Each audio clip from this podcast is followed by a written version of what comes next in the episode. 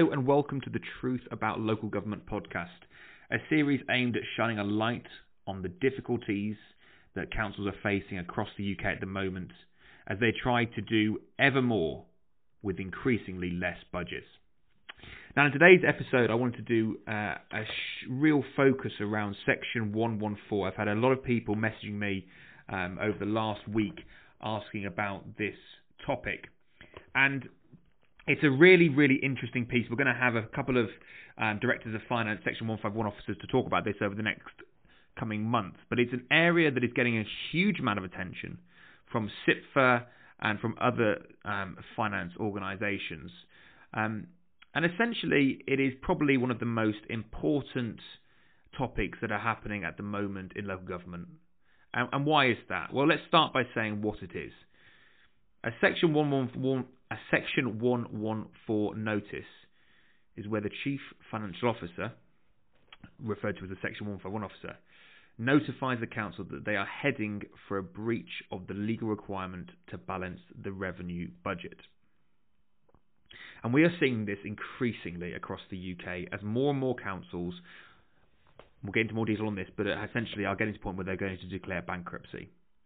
And it is an absolutely terrifying situation because what happens when a council declares a section 114 is they've got to balance the books. They've got to they've got to get themselves back into a financial situation where you know it's not the private sector. They can't fail, but frontline services are cut, and that affects the lives of you at home. It affects children. It affects adults. It affects every single person in that community. And you know councils don't want to be in this situation. Now a bit of background context for you.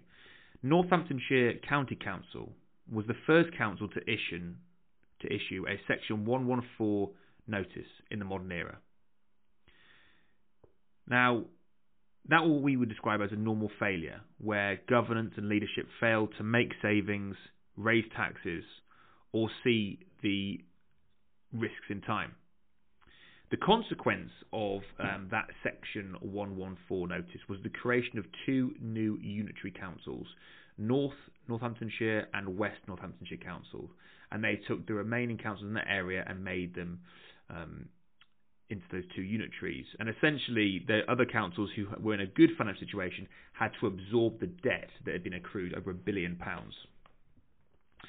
Now, the question that's being asked a lot is uh, from a lot of the listeners is what has been done so far uh, in response to the the increasing amount of Section 114s that we have seen uh, recently uh, in Northamptonshire, Croydon, Slough, Thurrock, and Woking. Well, the first thing to discuss really here is the Pickles reforms. The Redmond, Redmond Review recommended government restores strong local public audit through higher fees, specialist public sector skills, and closing the backlog of an audited account. That is a critical, critical part. And at the moment, the issue we've got is that audits are we've got an absolute backlog. Like it, it, it's the, the scale of it is terrifying. We have still got, in some cases, um, you know, uh, audits from 2021 that are still not being completed. So that's the the first thing that's being done um, and, and is being pushed. The second part that CIPFA and the Department for Levelling Up Housing and Communities and the Treasury have strengthened borrowing and prudential rules. So essentially, for those of you at home, previously, when central government said to local government, we're going to reduce the amount of money we're going to give you each year, they were told to go out and find money. And though they allowed them to borrow money at very, very low interest rates, but to go and make commercial investments. The knock on effect of that has been some of those investment decisions were not the right ones, and it has left a lot of councils in some very difficult situations, not including the fact that obviously we've got COVID, which has rocked kind of the, the amount of rent arrears that a normal council would have, where people aren't paying their their uh, their rent. Now, if you're going to borrow money, it's got to be for regeneration purposes, um, and there are far more rules around it. So it's gone are the days where literally it was a a free for all. Take as much money as you want at low interest um, but again, I always go back to this point. You've got to remember why. They weren't doing it just because they were being chaotic or that, you know, that they wanted to take more risks. They were doing it because they couldn't deliver the services that they would need to deliver in the coming years without increasing the amount of investment that would come through buying commercial property and driving the income into the council. But it is important that those rules have been put in place. And in some times when I speak to my client base, you know, they say, look, you, do, you don't want a few to ruin it for the many because some have made some really great investment decisions. And you'll see from the previous episode with Steve um, Kaplan, who talks in more detail about that. Um, but there has to be a consequence.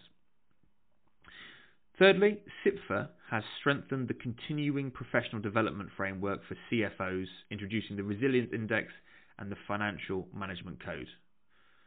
So it's ensuring that those who are running financial services in councils are absolutely best trained and are at the cutting edge of how to run these large, complex organisations with absolutely massive budgets.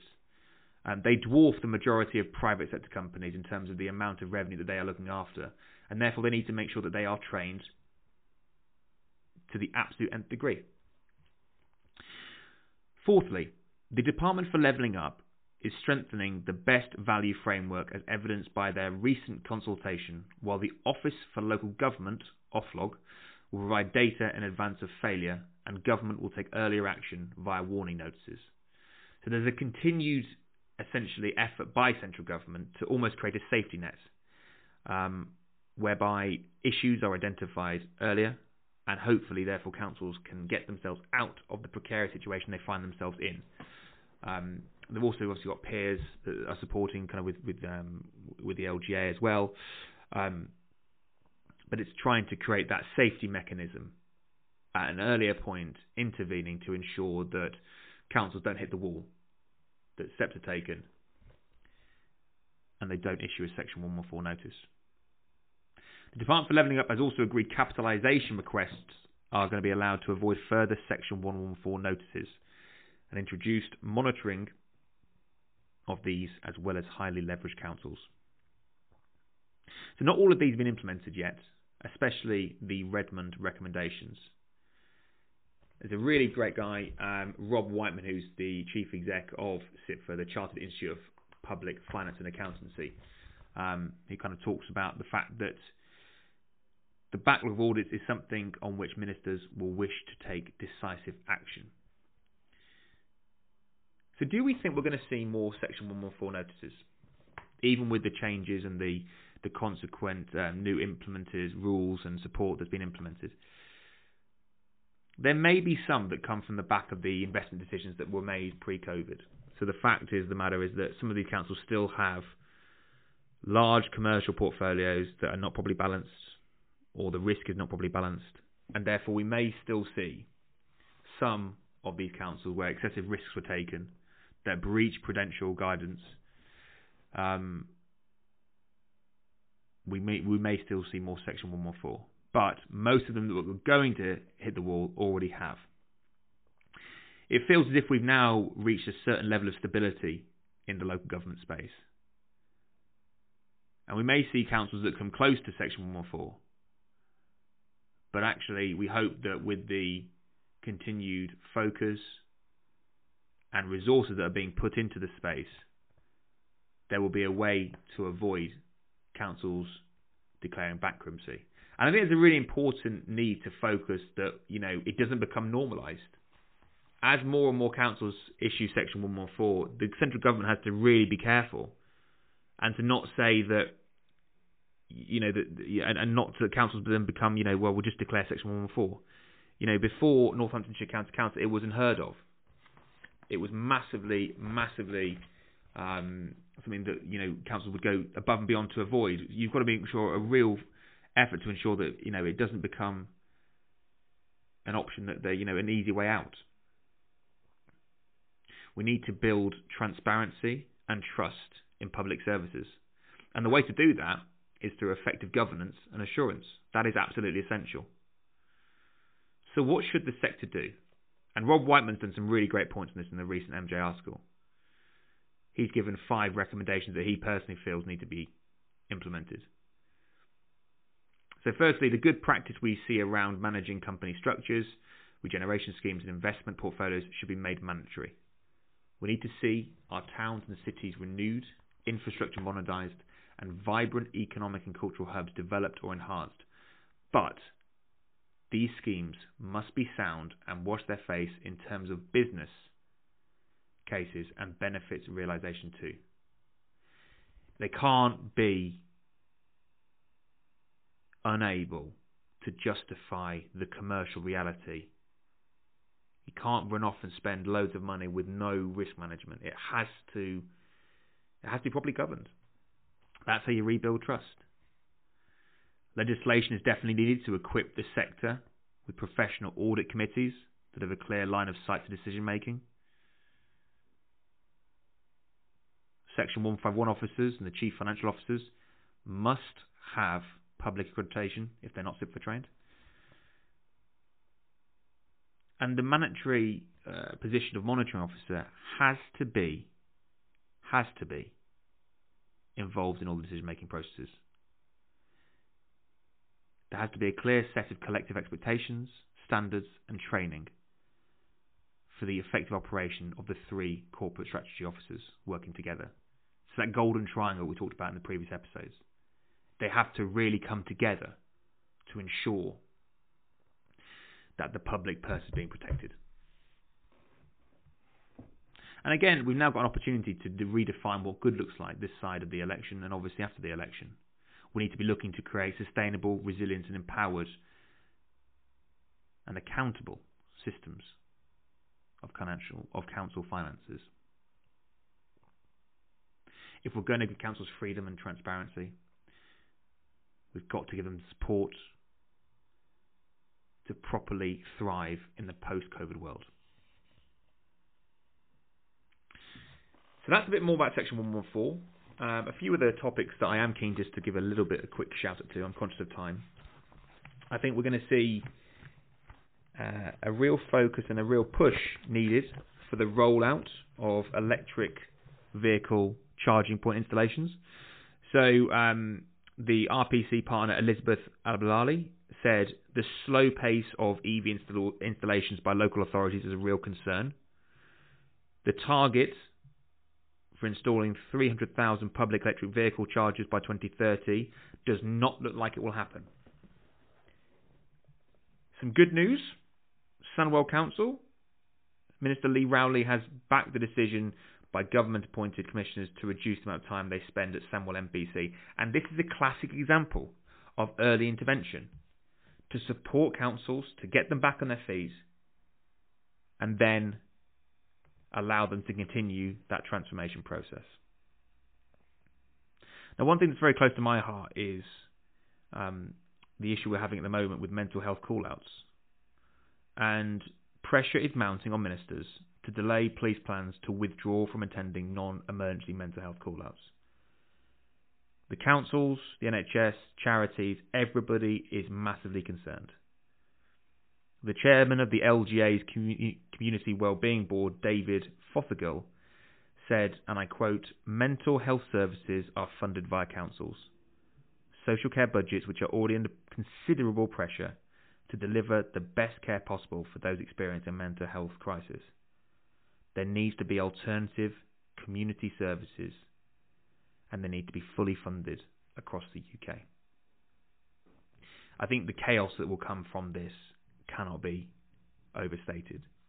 We need to truly inspect and look at how we're going to fund these services if the police aren't going out to them. So that's something that I think needs to be really addressed, and something that I'm keen to ask most of the guests that are coming on about what they would do and what their recommendations are. Finally, the last thing I'm going to talk about is a, recent study which I found absolutely fascinating um, around the relationship between politicians and officers. So there is a consultancy called Cratus, uh, C-R-A-T-U-S, and they found that 42% of politicians believe that office member relationships were not functioning as they should be, and there was significant room for improvement. Of that, the majority of that 42% were senior officers. It's a really interesting dynamic between the elected and the um, the officers of a council. one is elected by the people, and the other is a professional expert there to protect um, the direction of the council and to provide the guidance to the council that their professional skills it provides. It's trying to build long-term plans on four-year political cycles. When it's done right and it's done well, politicians coming together with members and officers, sorry, with officers, it can create beautiful, beautiful outcomes. But if it's done badly, which it appears that it is happening throughout the country in kind of 42% of cases, there has been a link to that council not performing as well. But look, that's all we've got time for today. Thank you very much for listening. If you've enjoyed the podcast, please give it a like and share. And if you have any topics that you'd like covered, please drop me an email or add me on LinkedIn and drop me a message. But thank you for listening and have a great day.